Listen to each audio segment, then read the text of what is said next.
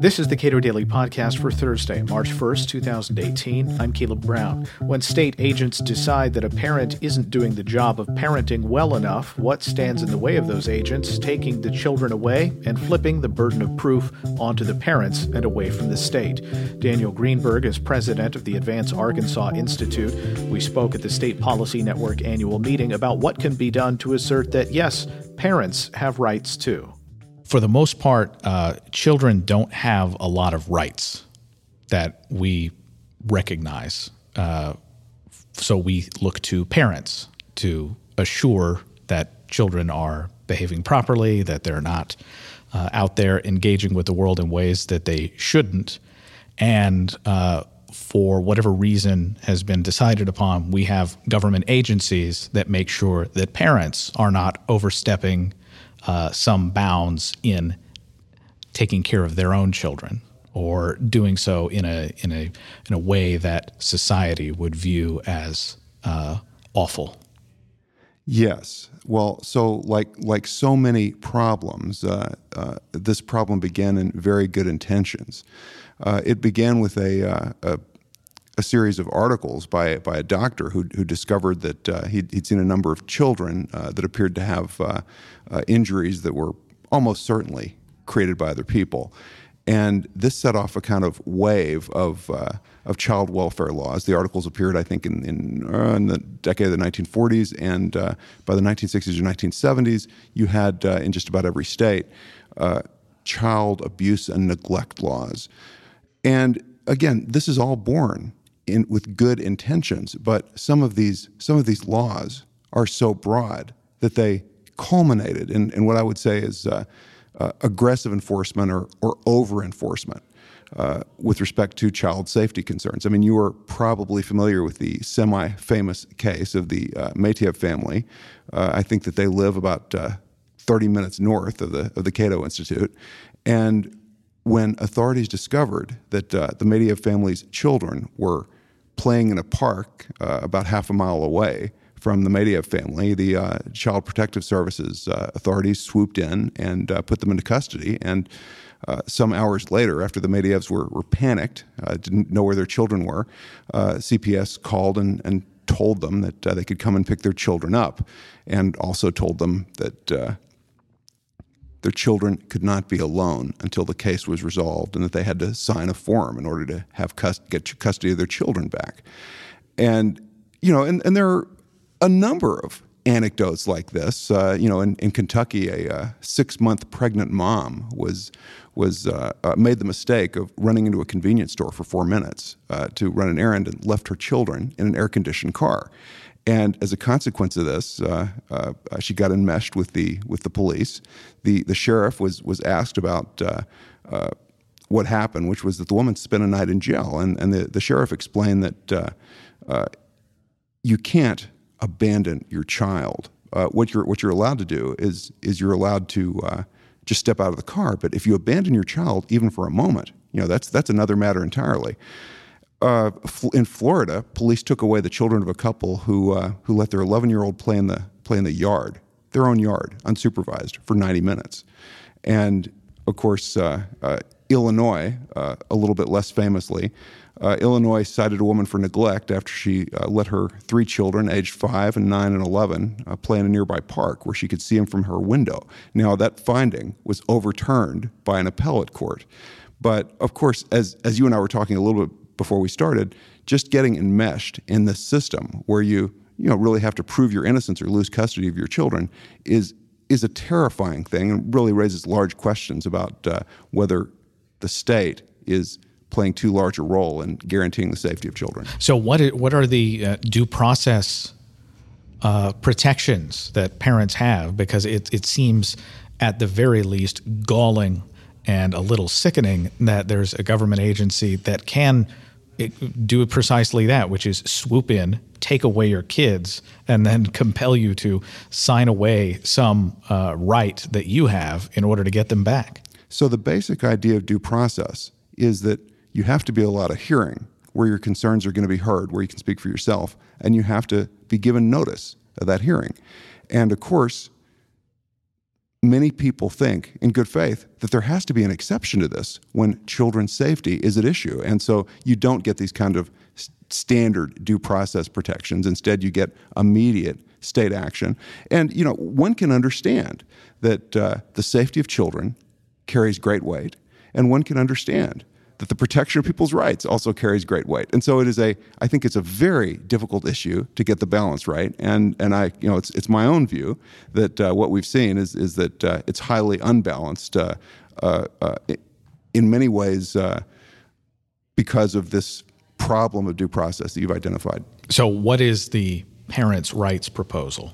So, my, one of my heroes, State Senator Alan Clark, looked at the current child welfare statute, and, and in particular, looked at the child neglect statute in Arkansas. And, and he discovered that uh, that statute contains a lot of language uh, uh, essentially saying, and this, and this is representative of the, of the 50 states, that statute says things like, uh, you know, you're, you're not supposed to uh, let your children uh, be by themselves at an inappropriate age. Uh, uh, you know, if the statute says that you're, ha- you're conducting inadequate parental supervision, uh, if you have a situation that puts the child at risk of harm, or under inappropriate circumstances that uh, contain uh, contain a dangerous situation. And of course, if you if you think about this, you can see that this flunks the basic test of the rule of law, right? Because law is supposed to give you guidance or direction about what you're supposed to do or what you're not supposed to do. Now, who knows what's inappropriate, right? Uh, you know, obviously there's a lot of discretion there. But uh, a related but different issue is: Do we really want to say? That it's bad parenting to expose your child to a risk of harm, right? Because everything, right? Every situation, almost every situation is conceivable is a risk of harm. I take my children out hiking. That's clearly, uh, you know, the, the reason that people go hiking, I think, is in some in some respects because it's slightly risky. If I let my child go bicycle riding around the block, you know, that's clearly a, risk of harm. Perhaps even letting my child go outside without putting on sunscreen, perhaps that's a, a risk of harm. And so you can see that uh, this is terrible language that lends itself to uh, really bad enforcement. So to answer your question, what Senator Clark did was he said, We're going to create some safe harbors. We're going to have this list of things that children are able to do, such as walking to school or walking to a park or you know, walking to a destination or staying, staying alone by themselves, as long as the child in question has the capacity to avoid immediate danger and a significant risk of harm. That was the language that he used. Now, even that, right? Even that's a little bit overgeneral, but I think it speaks to the underlying problem and, and addresses the, uh, the problem in a, in a much different and a much superior way because it says, you know, if you do these things, these are, these are these type of activities, as long as the child has the capacity to avoid danger, if you let your child do these activities, you're probably okay. You're probably not being a bad parent. And so that's that sort of that changes the calculus a lot. So that was the nature of the proposal. What do these agencies understand as their role? Currently? Well, yeah, so so it's an so it's an interesting question. When we brought this proposal to the legislature, you know, many legislators found it reasonable, but uh, there were some third-party groups that uh, really found it quite objectionable. And one was the representative of the Prosecutors Association, and she came before the, the relevant committee uh, in, in the House, and she and she explained, you know, we're neutral on this bill, but I do want to bring it to your attention that if you just change a few circumstances, right? If you if you just uh, if you just uh, uh, have it such that uh, uh, the child uh, doesn't quite know. you know how to reach the parent, or, or you know if, if the child is, is walking for too long a distance, or something like that. If you just change a few circumstances, then you could be committing a crime, and and be, because of that, because this is this kind of neglect or neglect type behavior is so close to committing a crime, you know, we feel like we feel like this parents' rights law is kind of dangerous because it removes our discretion as prosecutors. And so, and so, uh, you know, we just want you to be mindful, even though we're neutral. We want you to be mindful of our concerns about this. And so, I think it would have been politically very difficult for the prosecutors association to oppose this, but but the representative did everything that she could to uh, uh, make legislators very scared. Well, yeah, and the, yeah. there's prosecutors have one weapon. They could charge you with a crime. Yes, and yes. That, that, and that's it. Yes, and and uh, apparently this representative was quite concerned about the discretion this would take away, or the, the lack of future discretion that the that the creation of this law would lead to. Okay, so where is that head? Where is that uh, change headed? And you said that the, the, these uh, these rules, these vague sort of Yes. statutes, are in many states. Right. And so what I found to be most interesting was the the response of uh, the people who were the, response of the legislators who were who were really against this because you know we had testimony from the sponsor who, who, who said look we have a situation that's making my life considerably more difficult and I think making parents' lives typically a bit more difficult, which is, you know, why can't you just leave your child in the car for a moment when you when you run into the store and, and get something to eat? You know, if you, you're if your child's you know old enough to to be able to you know build a deal with uh, you know reality and you know this, this is not presenting any serious danger to the child. Why, why can't you just leave your, your child in the car for two minutes and run inside? It's it's leaving out the issues where it's you know it's very very hot or very cold. But if it's es- essentially a situation where a reasonable person would think it's safe, you know what's what's the problem? That was that was his argument, and and so the Speaker of the House uh, in Arkansas, whose whose opinions carry great weight, was actually a member of this committee, and he said, well look. People are acting as if this is really no big deal. I, I just want to I want to bring up something important here. Are you familiar with the statistics on how how long it takes to carjack a car? It takes about 45 seconds. And this had an immense amount of, uh, this had an immense impact on the committee. And what was interesting about it is I think it's, a, it's an attempt to discuss risk in a highly unsophisticated way. Because uh, I went back and, and looked, and I don't know that the amount of time uh, it takes to carjack a car is of great relevance. But I mean, it seems to me that what is of relevance is, is the actual danger, right, that, that you put your child into if you leave your child in the car for two minutes. And, and you can't really say anything authoritative about that until you know something about the frequency, right, of, of carjackings. And in fact, if you, if, you have a, if you have a child, there's really no chance as a general matter nearly no chance they'll be kidnapped by strangers. And more precisely, there is a 0.0000014% chance your child's going to be uh, kidnapped by strangers. Essentially, okay, as a, as a statistical matter, this essentially never happens. And, and so I think that there is a there's an emphasis often in policymaking on talking about hilariously unlikely things and and treating them as if they are you know live dangers.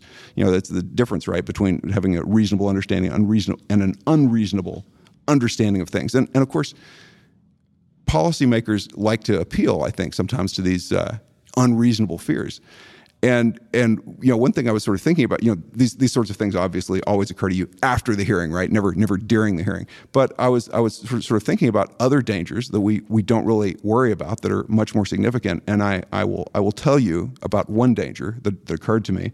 And I I, I hope uh, I hope this is suitable for this podcast. But uh, you know there's there's a there's an extremely dangerous uh, item that that most of us use every day. Something that uh, uh, is relative to child kidnapping.